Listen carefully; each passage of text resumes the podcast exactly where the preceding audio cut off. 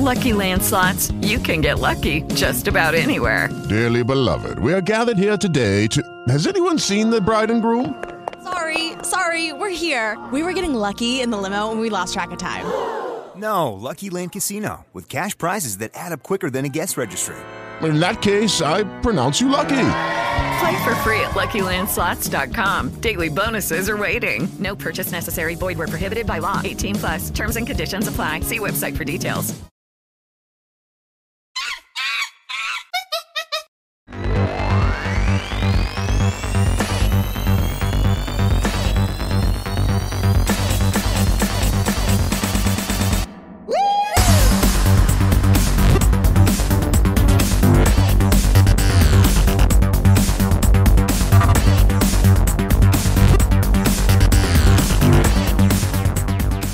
Benvenuti in un'altra grande puntata del talk scienzemotore.com. Oggi in compagnia di un grande ospite, Francesco Valdi. Ciao Francesco, benvenuto. Ciao, grazie a voi, benvenuto.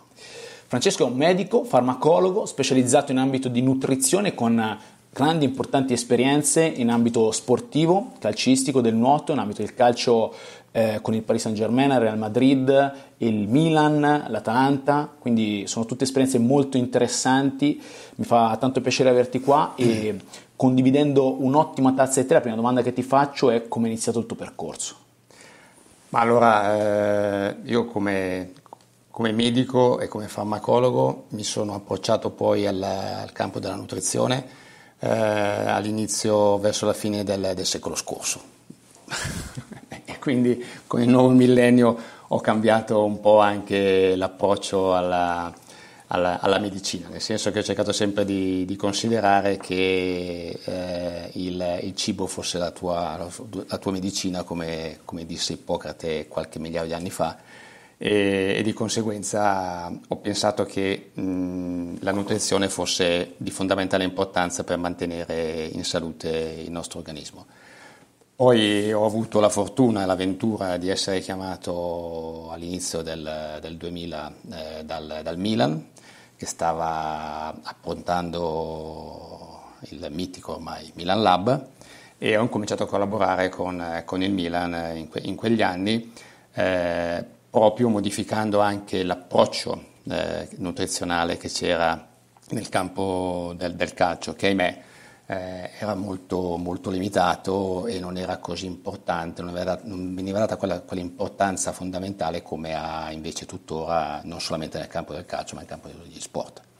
Poi piano piano eh, strada facendo eh, si, è, si, è, cercato di capire esattamente come intervenire sul, sulla nutrizione, non solamente sulla nutrizione ma anche su tutto l'apparato gastroenterico che è di fondamentale importanza per la digestione e l'assorbimento del, dei macronutrienti che noi introduciamo con la, con la, nostra alimentazione e di conseguenza poi il percorso è stato quello e, e praticamente mi sto occupando, non dico esclusivamente di quello, ma soprattutto di questa, di questa, di questa cosa. Quanto è importante la nutrizione per un atleta d'elite?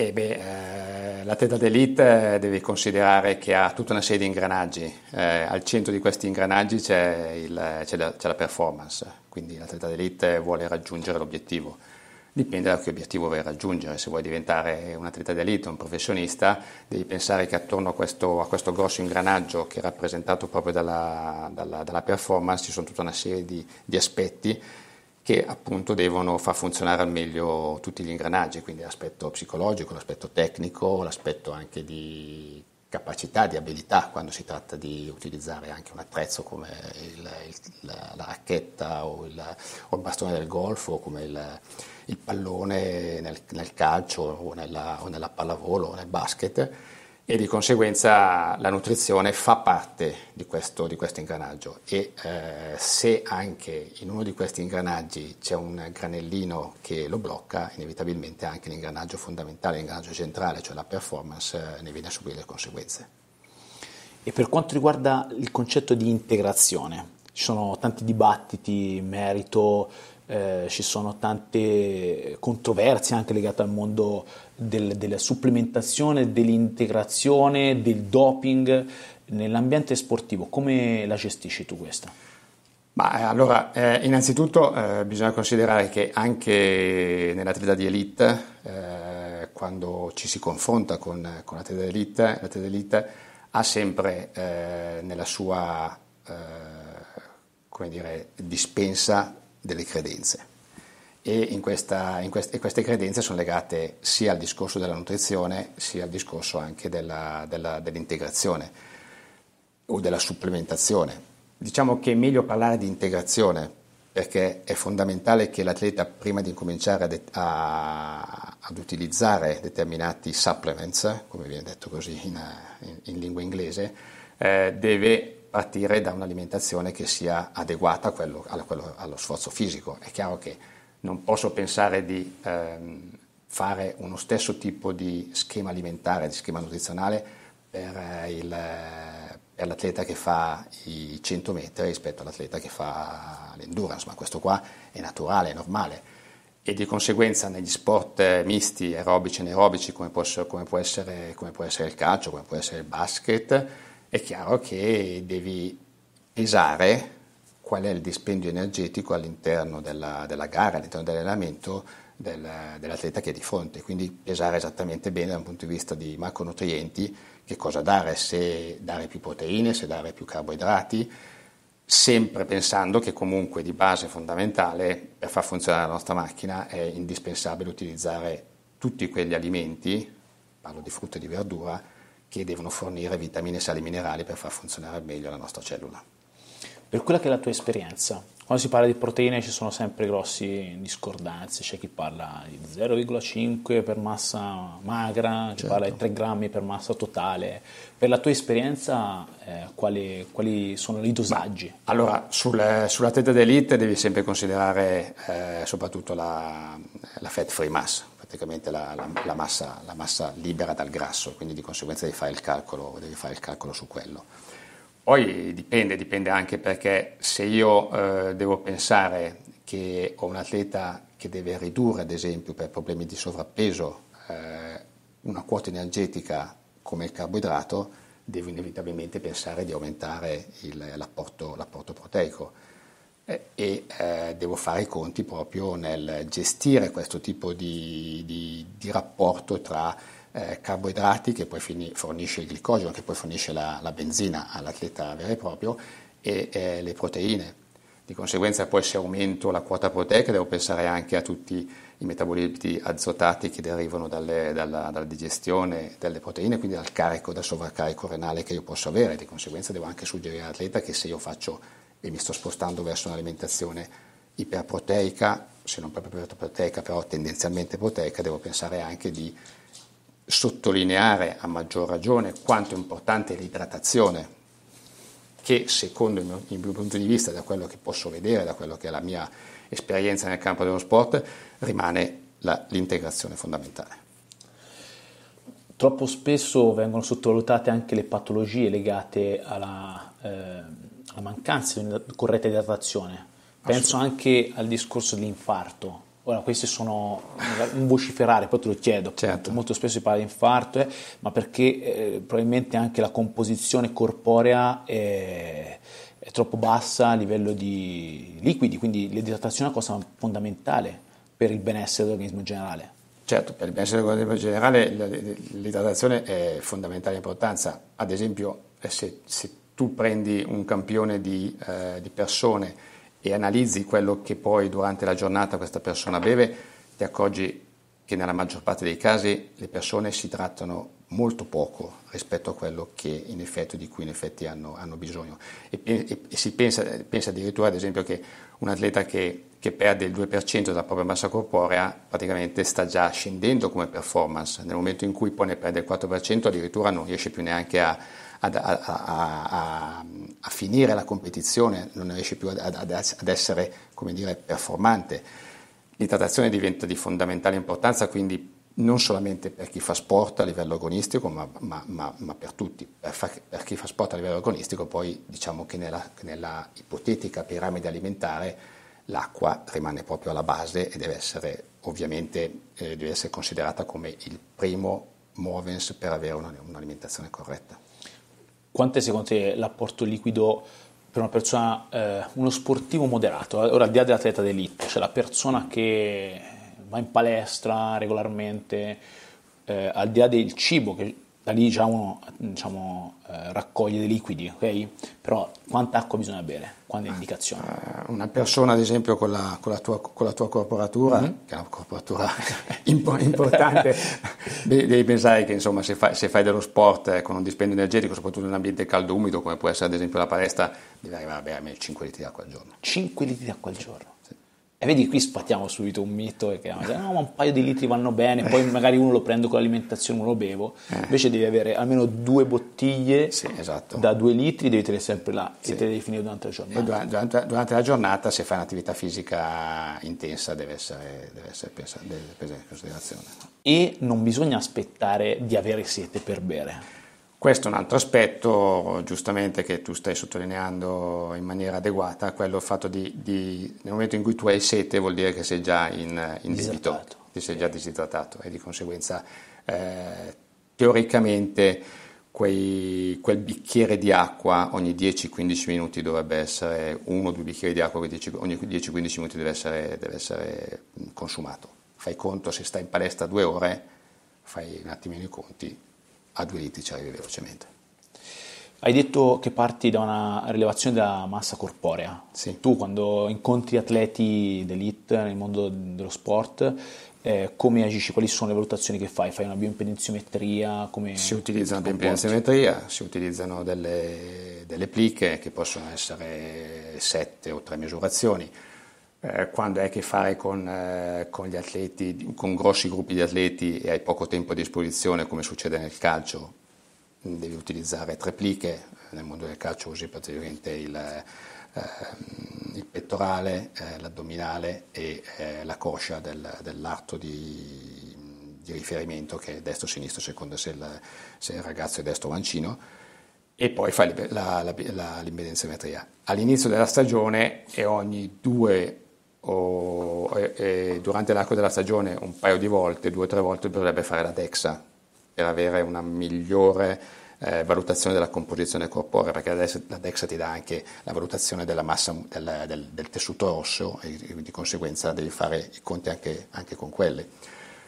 Però la DEXA diventa eh, un po' problematica perché a parte il discorso della, di sottoporre l'atleta a una emissione di raggi X, che è importante e, bisogna considerare sempre che durante l'arco della stagione un atleta di calcio, uno sportivo professionista, viene sottoposto magari a TAC, risonanze magnetiche, ecografie, quindi è sempre sottoposto a delle radiazioni importanti, quindi meno si fa, meglio è. Può essere preso in considerazione poi anche il fatto che poi non tutti i centri hanno a disposizione questa apparecchiatura che, che, che è parecchio costosa. Diciamo che di base, fondamentalmente, un buon diario alimentare, all'inizio della stagione dell'atleta, nel corso della stagione valutare se questo diario alimentare che è stato magari modificato a seconda delle caratteristiche del, dell'atleta, a seconda dei deficit che magari l'atleta può avere, avendo anche la valutazione della, dei parametri biochimici, deve essere ovviamente sempre rivalutato, almeno una volta al mese, e poi una volta al mese si, fare, si possono fare le pliche. La BIA ci sono dei, almeno secondo quello che che è la nostra esperienza, ci sono degli, delle, delle, considerazioni da fare, c'è un protocollo che può essere fatto in, in, senso una via basale, una via il giorno dopo il riposo e una via il giorno dopo un, carico, un grosso carico di lavoro, proprio per vedere le variazioni che si hanno a livello di massa muscolare, che è la, la BCM, il, il, dato della BCM che si ha dalla via, e vedere anche il, il grado di idratazione corporea che l'atleta ha in quel momento. L'altro aspetto molto importante che, deve essere, che deve essere fatto, dovrebbe essere fatto a random eh, la valutazione della, della, dell'idratazione dell'atleta stesso, che si può fare attraverso un'apparecchiatura eh, molto semplice, che è uno spettrofotometro, eh, con una goccia di urine a, al, al, mattino a digiuno e si vede esattamente poi esattamente come, come la, l'osmolarità dell'urina varia a seconda del tipo di idratazione. Più è alto questa, questo dato dell'osmolarità dell'urina e più ovviamente la dieta è disidratato e alcune rilevazioni abbiamo fatto noi a suo tempo con, con un mio collega al Milan, abbiamo visto che in effetti l'atleta che eh, più spesso si presentava disidratato era l'atleta poi che più spesso andava incontro degli infortuni non di carattere traumatico ma di, carat- di muscolari che potevano essere più o meno gravi a seconda del grado di idratazione che l'atleta aveva. Quanto è importante l'idratazione ancora una volta? Sì, sì, beh, certo, è fondamentale, è fondamentale. infatti mh, se ne accennava prima della, della, della, della nostra chiacchierata, eh, quando si parla di calcio al settore professionistico è chiaro che deve prendere sempre in considerazione il settore giovanile. Ecco, la, la cosa fondamentale che si fa nel settore giovanile è proprio sotto, mh, sottolineare a tutti i ragazzi e a tutti i genitori e ovviamente a tutti gli allenatori che si occupano del settore giovanile come la prima, come la prima integrazione sia l'idratazione. Quindi lasciamo perdere tutti i vari spot drink, energy drinks e altre cose. Acqua, acqua, acqua, acqua. E che tipo di acqua? Ce ne sono tante di acque. Sì. Eh, se uno vuole essere veramente un intenditore, no? perché io te lo chiedo anche personalmente che sono curioso, perché sai che qua intorno in Toscana abbiamo tante fonti termali che per il benessere sono straordinarie. Eh, quando mi reco magari sono stato qualche... ai bagni di Pisa anche sono, eh, sono spettacolari, spettacolari sta benissimo. Sì, sì, sì, e quando mi reco in queste location ci sono sempre tutte le acque di riferimento, però alcune vengono suggerite veramente a, a dosaggi molto piccoli perché hanno un grado di, diciamo, di durezza e di certo. composizione per cui non è bene utilizzarla diciamo, tutto il giorno. Quali sono le acque che tu suggerisci? Quali sono le caratteristiche che devono avere? Sì, allora, mh, mm, secondo me la, l'acqua migliore per un atleta professionista è un'acqua con un pH tendenzialmente acido e con un residuo fisso molto molto basso, proprio per, per, per, avere la possibilità al rene di smaltire in maniera più uh, velocemente possibile tutti i vari metaboliti tossici che si sono stati creati poi durante l'attività fisica stessa e per poi avere una, una miglior ricambio proprio della, del, del, liquido corporeo all'interno del nostro, del, del nostro organismo. Quindi pH tendenzialmente acido e eh, residuo fisso basso, cioè intorno in, al di sotto dei 50 mg per litro. Ci sono diverse acque che hanno mm-hmm. questi tipi, senza fare nomi commerciali certo. ovviamente, ci sono diverse acque in commercio che hanno queste, hanno queste, hanno queste caratteristiche Adesso va molto di moda, ma non solamente adesso, ma da, da diversi anni, anche ieri eh, siamo, stati al, siamo, stati al, Cibus. E Pianeta Nutrizione. Esatto, e ci hanno presentato delle, delle, apparecchiature per l'osmosi inversa e ci hanno presentato anche un'acqua tendenzialmente alcalina con un pH addirittura 9.4. Ecco, Bisogna stare molto attenti perché alcalinizzare troppo velocemente l'organismo in, in determinate situazioni può provocare poi l'effetto opposto, quello praticamente di avere una eh, non eh, allenabilità del, dell'atleta stesso, nel senso che l'atleta ha bisogno di acidificare, ha bisogno di infiammarsi, perché quello è, è l'obiettivo poi del, certo. del, dell'allenamento. Del, dell'allenamento eh, ribaltare quello da un punto di vista fisiologico che sta succedendo all'interno dell'organismo troppo velocemente è eh, secondo me controproducente dal punto di vista della, della, della capacità rigenerativa del, del, dell'atleta stesso e dell'organismo stesso. Quindi anche qui bisogna stare molto attenti. Preferisco a questo punto, per alcalinizzare il più velocemente possibile, avere nello spogliatoio eh, della, della frutta, della frutta secca e delle verdure maniera tale da poter alcalinizzare in maniera fisiologica il nostro organismo, introducendo un'acqua invece con le caratteristiche di cui parlavo prima. Tu sei specializzato anche nel mondo dell'omeopatia. Sì. E in merito a questo introduci anche elementi quando lavori con gli atleti? Sì, sì, eh, assolutamente sì, anche perché l'atleta è sottoposto a degli stress non solamente fisici ma psichici anche molto importanti e ci sono dei rimedi omeopatici eh, con diluizioni piuttosto alte, quindi non andiamo sul... Adesso andiamo un po' troppo in là parlando di omeopatia sul discorso della, della memoria dell'acqua piuttosto che della, delle, delle, frequenze. Ho studiato qualcosa Masaru Emoto. Eh, esatto. E... Però diciamo che se utilizziamo delle, delle diluizioni basse in omeopatia intorno al, al 5-4 CH, ci sono dei rimedi ad esempio come l'ignazia, come dice il semium, che possono eh, in, eh, influenzare proprio eh, la reattività di tipo nervoso a livello emotivo dell'atleta e indurre un miglior rilassamento dopo, dopo l'attività fisica. Ad esempio, quando si gioca molto tardi alla sera, eh, quest'anno la, l'Atalanta ha giocato molto spesso verso alle, alle 21 e si ritornava dalla trasferta, ad esempio quando siamo stati in, in Inghilterra a Liverpool, si ritornava dalla trasferta eh, molto tardi, si, si, rientrava alle 4, alle 5 del mattino, ecco in quei casi lì ad esempio questi tipi di rimedi possono essere fatti, sono granulini, non hanno effetti collaterali, non lasciano intontimento all'atleta come succede con le benzodiazepine e l'atleta è sempre molto ben disposto a, se spiegato ovviamente in maniera adeguata, a, a assumere questi tipi di prodotti. Infatti eh, predisposto, dunque tu hai avuto esperienza con atleti veramente molto molto forti. Quali sono le caratteristiche del, del campione nell'ambito dell'elite? Come si comporta a livello eh, proprio di formazione, cioè come cresce, come, come si diventa un'eccellenza nel mondo sportivo?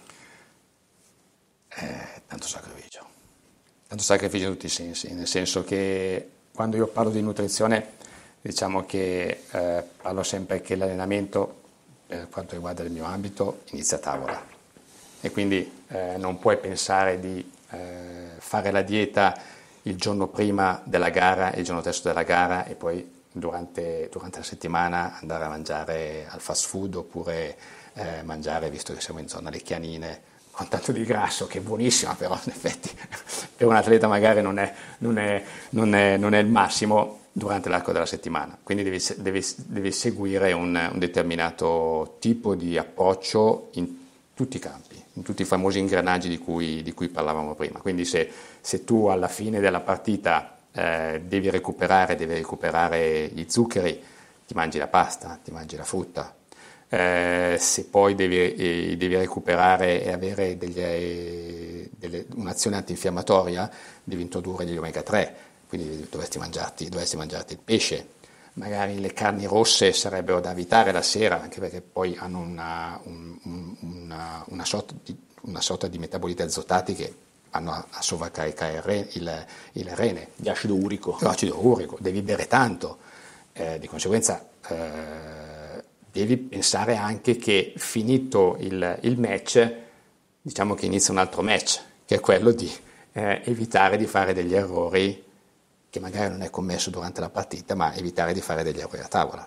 Quindi eh, l'atleta, il professionista per diventare un, un, un vero atleta eh, deve essere sempre concentrato su quello, che, su quello che fa, dalla mattina quando si alza alla sera quando va a dormire. Avere anche il che non è facile quando diventi veramente un personaggio, un Cristiano Ronaldo, ma devi avere i tempi, nel senso che nel momento in cui tu hai, eh, sai che devi sederti a tavola a una determinata ora, a, quella, a quell'ora io mi siedo a tavola. Se mi siedo a tavola non devo avere attorno 50 persone che vengono a chiedermi l'autografo, perché devo mangiare, devo concentrarmi sul cibo non devo avere eh, di fianco il cellulare e rispondere ai messaggi eh, delle persone che mi chiamano, non devo guardare il tablet o guardare la televisione che mi distrae dal, dal cibo, devo essere concentrato sul cibo.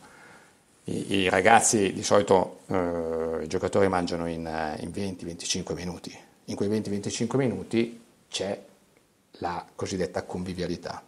Noi siamo seduti a tavola, io parlo con te, tu parli con me, ridiamo, scherziamo il cellulare da una parte, non c'è la televisione, non ci sono giornali, si ride, si scherza e si mangia. È una bellissima cosa questo, che dovrebbe essere un'educazione alimentare certo. e di vita, di lifestyle di tutti, certo. che purtroppo eh, viene perduta per un consumismo accelerato e che spesso ci vuole sempre attaccati appunto. Ci sono le multe, eh, ci sono le multe, a tavola ci sono le multe. Chi eh. risponde al telefono, chi guarda il cellulare ha le multe, sono multe salate. Eh, quindi vedi, c'è anche, anche un impulso sì, forte, sì, sì, magari in una fase magari più giovanile, poi credo che chi si sa autogestire, certo. prima di Cristiano Ronaldo, è conosciuto per essere un atleta rigorosissimo Ovvio. e poi tu hai avuto occasione di, di conoscerlo. E sai sa, sai di cosa stiamo parlando. E questo può essere anche un invito a riflettere per chi magari pensa che fare atleta sia soltanto stare in campo e fare una performance eccezionale. No. Eh, in passato quando si pensava a Maradona no, pensavi soltanto che lui entrare in campo e fare... Oggi io credo che sia proprio cambiato il modello, cioè per essere, devi essere un atleta, devi essere un professionista sotto tutti i punti di vista e le società ti richiedono di essere ugualmente disciplinato anche in questo per essere un punto di riferimento. Lo vedo nel calcio, ma lo vedo in tanti altri sport. Quindi mi fa piacere che approfondiamo anche questi argomenti eh, attorno alla nutrizione, non soltanto la parte biochimica. Certo. Eh, per quanto riguarda i test, voi fate anche test di tipo ormonale? magari testosterone cortisolo? Sì, testosterone e cortisolo lo, lo, valutiamo, lo valutiamo, sempre, eh, questo per avere un'idea anche del, se ci sono delle, dei rischi di overreaching o di overtraining, il, il rapporto proprio tra testosterone e cortisolo. Farlo Ogni quanto vengono fatti questi test? Ma allora si possono fare anche salivari che possono essere fatti anche ogni due mesi. Mm. Gli esami del sangue però vengono fatti regolarmente ogni 45-60 giorni, quindi più o meno l'atleta viene monitorato durante l'arco della stagione almeno 4-5 volte. Di conseguenza eh, il test salivare può essere un di più, anche se si è visto in effetti che la correlazione tra test salivare e test eh, ormonale a livello del sangue è molto molto alta, quindi sono assolutamente affidabili questi test dal punto di vista salivare. Sono molto più semplici perché non sono invasivi, d'accordo? Però mm, diciamo che l'atleta di per sé è già abbastanza monitorato. L'altro aspetto importante è considerare anche l'emocromo, eh, perché ad esempio nell'emocromo, parlo un po' di termini tecnici, ma credo certo, che poi sì, ti, sì, sì. Eh, l'emocromo è il discorso proprio tra la, il rapporto tra neutrofili e linfociti, quando si alzano troppo i linfociti vanno al di là della, della, della, della, percentuale di neutrofili bisogna sempre stare attenti perché è sempre un po' eh, un, un campanello d'allarme per infezioni di tipo virale, deleteri ad esempio il citomegalovirus, deleterio ad esempio l'Epstein-Barr virus, il classico virus della, della mononucleosi, che possono essere anche alcune volte proprio anche la morte dell'atleta stesso, morte in senso sportivo dell'atleta, dell'atleta stesso, nel senso che ci sono stati casi di, ho avuto in studio anche una ragazza che proprio stata, ha dovuto abbandonare, faceva ciclismo professionista, ha dovuto abbandonare il ciclismo perché ha avuto una mononucleosi non riconosciuta subito. Eh, il preparatore cercava sempre di... Eh, che sintomi aveva? Che è stanchezza. Anche perché poi il sintomo della mononucleosi allora, può essere completamente asintomatica, nel senso che tu fai un esame del sangue, stai bene, non hai particolari problemi e eh, ti ritrovi che hai fatto la mononucleosi magari anche recentemente. Non dico se in fase attiva, ma recentemente hai avuto contatto col virus della mononucleosi e te lo stai portando dietro. Il problema è che eh, il virus della mononucleosi è un virus pericoloso, perché come l'herpes virus si ripresenta nelle fasi di stress, quando ad esempio vengono le, le famose febbri, sì, sì. febbricole a livello della, della, delle, delle, labbra, ecco quello è un segnale di uno stress fisico e psichico importante. La mononucleosi non si, eh, manifesta. non si manifesta in questo modo, però si manifesta magari con eh, momenti in cui hai una stanchezza eccessiva, momenti in cui non riesci ad arrivare a fare la performance, la performance che è stata richiesta, oppure momenti in cui proprio eh, richiedi al, al, preparatore, all'atleta, all'allenatore di essere messo a riposo perché proprio, come si dice in gergo, non ci arrivi più. Ecco, questi qua sono, sono aspetti molto importanti. L'altro aspetto importantissimo che ultimamente è stato rivalutato anche dal, dal professor Angelini, che aveva già fatto degli studi in passato, è la vitamina D, che in effetti nel campo del, del, dello sport si è verificato proprio che in effetti la popolazione sportiva tende a consumare tantissimo questa vitamina, che non è una vitamina, è anche uno, è, è, proprio, è un vero e proprio ormone, e in effetti la, la, l'integrazione con la vitamina D deve essere sempre pensata, programmata stag- nel corso della stagione, soprattutto nei mesi, nei mesi invernali, perché eh, diversamente con la luce del sole riesci a sì, vedere... anche se però il consumo è talmente elevato che in effetti non, non è sufficiente, eh, soprattutto negli atleti di, di, colore questo qua è, è, è, molto spesso verificabile, questo proprio deficit della vitamina D negli atleti, negli atleti di colore. E eh, poi ci sono le classiche valutazioni della vitamina B12. Questo, della, scusami, se sì. per questione di composizione ossea, vero? No, tanto per il colore della pelle proprio. Ah, per il colore della pelle, sì, sì, sì. perché nella perché... differenza diciamo, eh, di, di, genere c'è proprio anche una composizione ossea differente, vero? Ah, anche, anche, quella, ma anche proprio il fatto che non viene, non viene sintetizzata proprio per il colore ah, okay, della pelle. Okay, okay. Okay. E poi beh, l'acido folico, la vitamina, la vitamina, B12, queste le classiche vitamine che, devono, che sono sempre un po' il, il campanello d'allarme nel momento in cui si, si riducono di un probabile deficit, di un probabile eh, viraggio del, dell'atleta verso una situazione di, di, di overreaching, overtraining, per non parlare poi del ferro che ovviamente è sempre il, l'altro campanello d'allarme importante per problematiche di tipo eh, di performance dell'atleta stesso. Quindi anche le analisi sono importanti, assolutamente, costanti. Assolutamente. Ora, per, per, chi ci sta ascoltando che attinge no, da, da, tutto questo sapere, da questa esperienza e che magari vuole eh, raccogliere degli elementi, fare delle analisi costantemente per vedere come l'organismo reagisce. Ora non ti dico magari ogni 45 giorni come fa un atleta d'elite, certo. però dare attenzione anche a questo e, e, monitorare appunto questi livelli di cui stai parlando. Certo. La vitamina D vedo che sempre più spesso viene suggerita, anche certo. in altre occasioni abbiamo parlato, anche in diverse fasce di età, certo. eh, soprattutto come dicevi giustamente nei mesi invernali. E ci sono diversi dosaggi, vedo in eh, quantitativi no? negli integratori che vengono proposti di unità da sì, 1000, sì, 2000, 5000, 10.000, sì, 10.000 forse estremo negli Stati Uniti mi sembra che proprio una cosa del genere, ma se no... Allora, la, la, cosa migliore, se posso dare un suggerimento a chi ci sta ascoltando, è quello di pensare sempre di fare una somministrazione giornaliera ed evitare quei prodotti che invece eh, fanno le somministrazioni settimanali, carichi, okay. carichi di settimanali o di mensili o, o quindicinali. Quindi cercare sempre dei, dei, dei prodotti in commercio che permettano di fare una somministrazione giornaliera.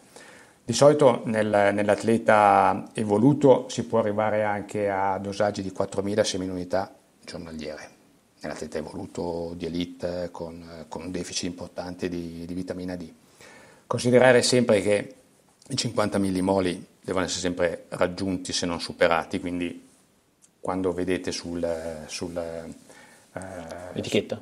no, non tanto sull'etichetta, sul, sul report ah, del, okay. del, dell'esame del sangue. Dovete sempre considerare che se siete atleti di una, certa, di una certa fascia dovete sempre pensare di arrivare verso questo famoso 50 e anche superarlo non è assolutamente tossico la, eh, la, vitamina, la vitamina D e devo dire che dai 2.000 ai 4.000 6.000 unità giornaliere possono essere tranquillamente eh, assunte per un determinato periodo di tempo il suggerimento è sempre ovviamente di fare basale e poi dopo due mesi di assunzione ricontrollare il livello di vitamina D per vedere anche poi in effetti se eh, l'integrazione che stiamo facendo è un'integrazione corretta. Certo. Invece per quanto riguarda il ferro, lì c'è anche da considerare la differenza di genere, no? Sì. Eh, uomo-donna, uomo perché certo. poi ci sono... Sì, sì, de, de, qual è cioè, nella donna, quali sono i valori che dovrebbero essere mantenuti? Ma, eh, nella donna quando abbiamo una sederemia intorno ai 50-60 diciamo che possiamo tranquillamente essere soddisfatti. Il, bisogna controllare poi la, la, la, ferritina che sono i depositi di ferro che allora se scendono i depositi di ferro bisogna sempre pensare che in effetti un'assunzione del ferro ad esempio associato all'acido folico dovrebbe essere sempre presa in, presa in considerazione nella, nel, genere, nel genere femminile. Nel genere maschile di solito eh, il, ehm, il, deficit di ferro è sempre legato anche a un, deficit genetico e quindi anche questo bisogna fare il test genetico per vedere poi. Il test genetico, sì. che non è una cosa semplicissima. Che è una cosa semplicissima e bisogna sempre avere poi il, ehm, il consenso da parte dell'atleta, perché l'atleta può anche dire no. Mm. Infatti nel, quando si firmano dei determinati contratti nelle, nelle, società dove si fanno i test genetici c'è sempre questa, questa postilla in cui eh, si, l'atleta deve firmare che è d'accordo nel sottoporsi a test genetici, perché poi il test genetico è sempre un po', viene molto spesso, se non comunicato in maniera corretta dal, dall'addetto al lavoro all'atleta, viene considerato sempre un po' una sorta di spada di Damocle. Oddio, ho il, ho il, eh, ho il metabolismo della vitamina B12 che non funziona, sono a rischio della, di malattia cardiovascolare, perché aumenterà sicuramente la, l'omocisteina. Quindi, insomma, bisogna comunicarlo in maniera corretta. Comunicarlo in maniera corretta vuol dire che se tu hai un gene che può anche non esprimersi se io ti faccio, se seguo un determinato tipo di supplementazione, se seguo un determinato tipo di alimentazione.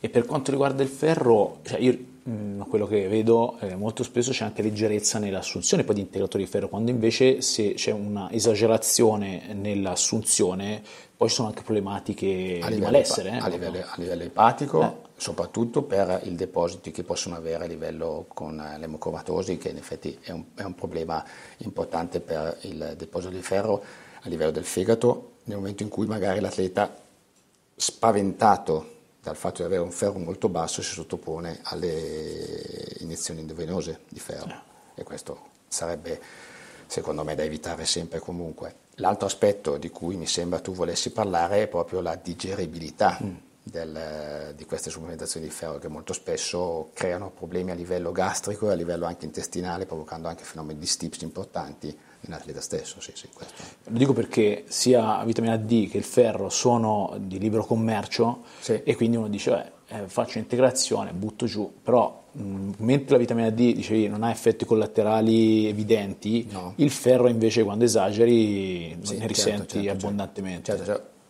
Attenzione, rivolgetevi sempre se il messaggio che dovete portare a casa è questo, allo specialista, a qualcuno che, che, di qualcosa sa. Ecco. Assolutamente. Non fate mai delle, di quelle che sono le, le, le, le automedicazioni. Ecco. Soprattutto le automedicazioni dovrebbero essere mai fatte, ma soprattutto nel campo dello sport assolutamente evitatele. Abbiamo parlato prima e accennato al Milan Lab, sì. un progetto che nel mondo del calcio ha fatto parlare moltissimo. Sì. E qual è stata la tua esperienza in merito a questo e cosa ci puoi raccontare di più?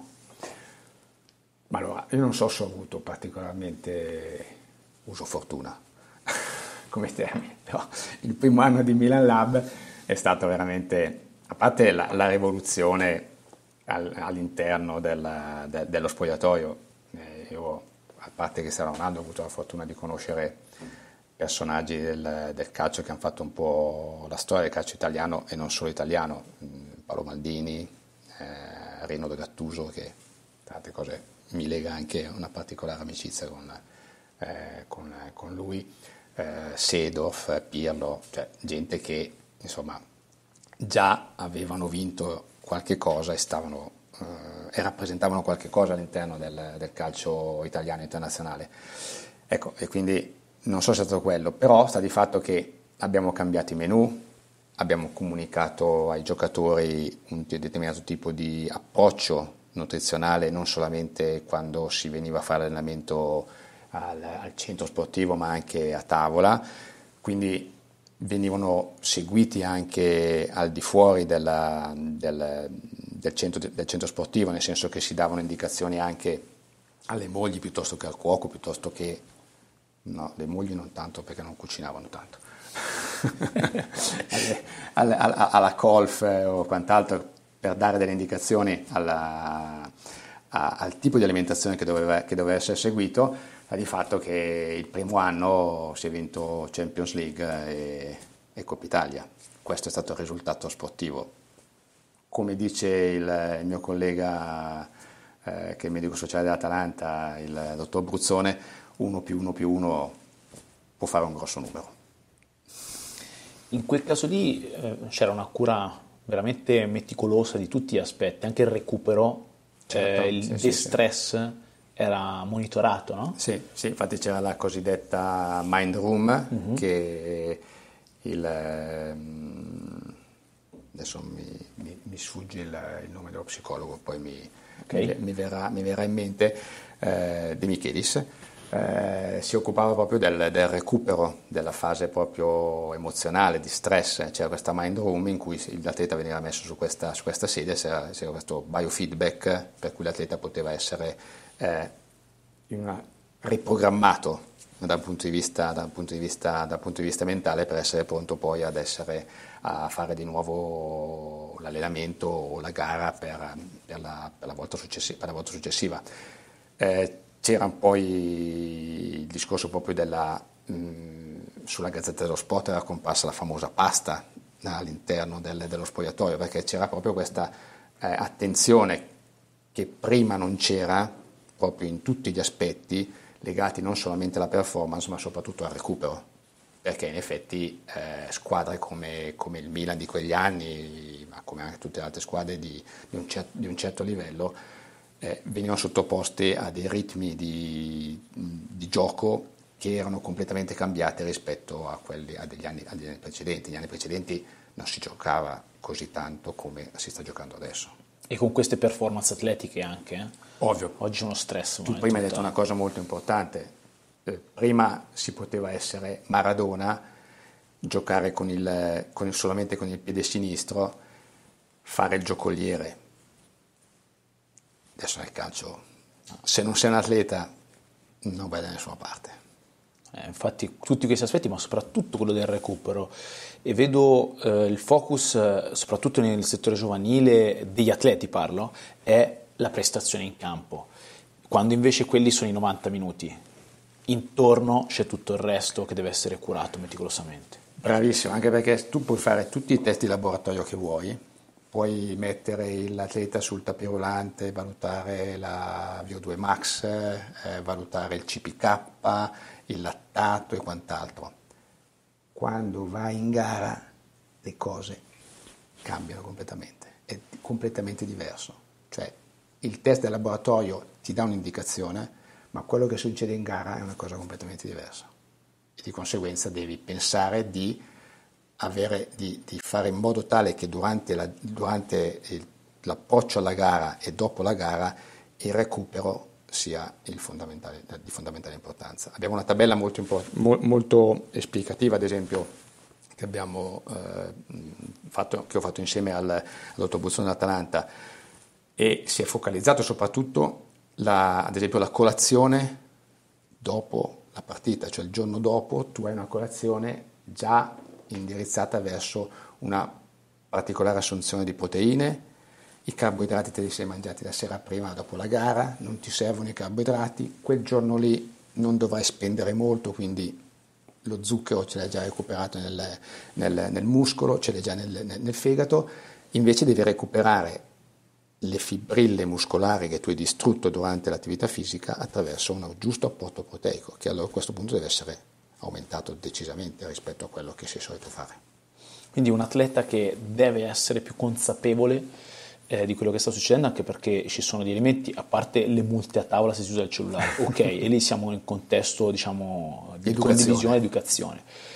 Ma poi se vuoi veramente arrivare a un certo livello devi saperti gestire, perché io poi vedo, sempre parlando dell'eccellenza, che l'atleta longevo si è saputo gestire negli anni precedenti, certo. ha saputo fare bene i calcoli per arrivare poi a essere eh, la sua SRL, è lui che vive questa, questa esperienza e deve sapersi gestire. Quindi queste informazioni credo che siano veramente molto molto importanti per far capire come si diventa un atleta d'eccellenza, perché sennò sembra che uno ha il talento e ok, fine lì. Oggi il talento non basta assolutamente. No, no. Se prima eh, poteva essere qualcosa di molto molto importante, oggi lo è, ma c'è tutto un contorno che deve essere considerato. Ma io rimango sempre dell'idea che eh, il campione eh, rimane tale perché è il campione, perché è stato baciato dalla fortuna, dalla genetica e quant'altro. Però il campione che può essere longevo. Ad esempio, Paolo Maldini ha giocato fino a quasi 40 anni. Ecco, è perché è stato in grado di gestire, come stavi giustamente tu dicendo, è stato in grado di gestirsi in maniera corretta durante l'arco della, della, propria, della propria attività, della propria stagione agonistica. Cioè è riuscito a questo punto a capire che in effetti le cose che faceva o quello che mangiava semplicemente o come si comportava dopo una partita a 20 anni non poteva essere uguale a 30 anni. E quindi tu devi modificare, devi essere plasmabile e per essere plasmabile devi essere anche, come dire, curioso. E la curiosità ti viene magari confrontandoti con chi ti può spiegare, ti sa dare delle indicazioni per, essere, per, per seguire una nuova strada, che non è che ti deve stravolgere la vita, non è che ti dico eh, invece del, della, della bistecca mangiati la soia, assolutamente no, non è quello. Devi semplicemente capire che in effetti in determinati momenti della, della giornata, in determinati momenti della tua attività fisica, devi modificare quelle che, sono, che erano prima le tue abitudini, perché in effetti il tuo organismo sta cambiando e si sta sottoponendo a degli stress che dieci anni prima poteva sopportare e che adesso non riesce più a sopportare perché c'è anche un'usura inevitabile. No, non è un caso eh, che se guardiamo oggettivamente quello che accade, a, hai parlato di Paolo Maldini, eh, abbiamo parlato prima di Cristiano Ronaldo, possiamo guardare in altri sport Federer, certo. Jordan, cioè la longevità è stata eh, la conseguenza di un'ottima, eh, un lifestyle certo. che era integrato, di un, realmente un professionismo eh, capito e una consapevolezza. Io vedo questo, cioè quindi educare anche i giovani atleti a identificare quali sono i fattori determinanti per raggiungere determinati obiettivi, quindi la formazione, una crescita. Lo sport deve essere anche questo, questa cosa qui, non può essere soltanto eh, la performance in campo, deve essere una, un, un accrescimento proprio in tutti i sensi. Tutti i sensi, certo. E, e penso che anche la tua figura all'interno di un contesto di staff, di questo ho parlato, ma credo che una parentesi sia bella da fare eh, tu operi eh, insieme a tanti altri professionisti, no? preparatori fisici, l'allenatore e via dicendo. Eh, sono tante le persone all'interno di uno staff. Noi eh, vediamo i giocatori sì. di calcio, ma sono tantissime persone. Allora, sono coinvolte. 25 giocatori e sono altrettanti staff. Eh, quindi come ci si relaziona in un contesto di altissimo livello? Ma, come si eh, approccia L'importante è che, è che ognuno faccia il suo Ecco, la cosa fondamentale è che eh, se io mi occupo di nutrizione non posso venire a sindacare sul lettino del fisioterapista eh, perché stai massaggiando quel muscolo, perché lo massaggio in quel modo, io lo farei in un altro modo. Come ovviamente il fisioterapista non mi può venire a dire o sul lettino dell'atleta mentre sto massaggiando perché non mangi le uova piuttosto che la carne. Ecco, ognuno deve fare, deve fare il suo. Poi ci sono le riunioni in cui praticamente tutti i dati vengono eh, messi insieme, viene fornito il quadro complessivo all'allenatore che è il capobranco, e il quale poi decide. L'allenatore decide, l'allenatore eh, si può più o meno, passatemi il termine, posso dirlo, incazzare con un determinato collaboratore perché non capisce perché un determinato dato non è quello che si era, che si era, che si era atteso, ma l'allenatore non deve essere, all'allenatore non deve essere dato nessun problema. L'allenatore deve avere solamente i dati e con questi dati mettere la formazione, perché i problemi dell'allenatore sono altri, sono altri quelli del, di, mettere, di fare determinati movimenti, di fare la tattica. Quindi la, la collaborazione all'interno dello staff è proprio, legato, è, proprio, è proprio questo, ognuno fa il suo si mettono insieme i dati, ci si confronta, se poi sono, c'è, da, c'è, da, modificare qualche cosa, si modifica e si porta all'allenatore il risultato finale. Bellissimo quadro chiaro. Sì, sì. Eh, altrimenti, possa... altrimenti colla, colla, il, colla, il, castello, altrimenti l'allenatore incomincia a dire ma perché mangia in questo modo, ma perché non corre così, ma perché non raggiunge quella velocità L'allenatore non può pensare a questa cosa. Eh, può essere uno spunto anche per molti professionisti, visto che sono in tanti che ci seguono nel mondo della preparazione fisica, della fisioterapia, come hai detto, per capire come è necessario collaborare, secondo me a tutti i livelli, perché questo è un esempio di come si lavora in ambito eccellenza e si ottengono determinati risultati. Però è uno schema che può essere anche replicato in un ambito quotidiano eh, per professionismo. Cioè io devo avere dei collaboratori che si occupano di altre cose e laddove non è mio, di mia responsabilità, cioè. di fare intervenire chi ne sa più. più e ma, ma, ma benissimo, perché poi dopo il, il, preparatore piuttosto che il fisioterapista, piuttosto che il nutrizionista, poi deve dire il motivo per cui gli faccio mangiare le uova e non la carne, il fisioterapista mi deve dire perché gli faccio fare, eh, gli, faccio, gli, massaggio il, il bicipite femorale piuttosto che il quadricipite e il preparatore atletico mi deve dire perché gli faccio fare 5 ripetizioni invece che 10. Io lo devo sapere, ma lo devo sapere come informazione. Non è che dopo mi metto a fare io il preparatore, io il fisioterapista e lui il nutrizionista. No, questa cosa qua non deve succedere, perché altrimenti poi il, eh, si implode. Hai dato tantissime informazioni, ah, è stato veramente piacevole ascoltarti e è sicuramente una puntata molto utile sia agli utenti che ai professionisti e, e agli atleti anche di livello che avranno un punto di riferimento in più.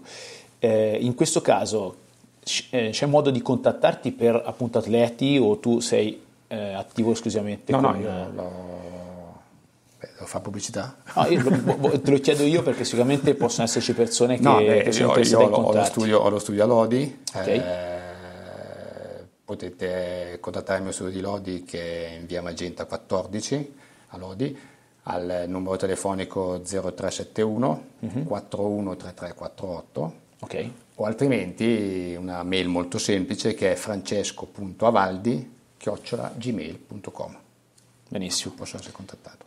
Ti ringrazio tanto, è stato Io veramente un piacere. Ringrazio voi perché per me è sempre un piacere parlare di queste cose e informare soprattutto le persone in maniera esauriente. Grazie. Grazie Ciao. a te. Ciao.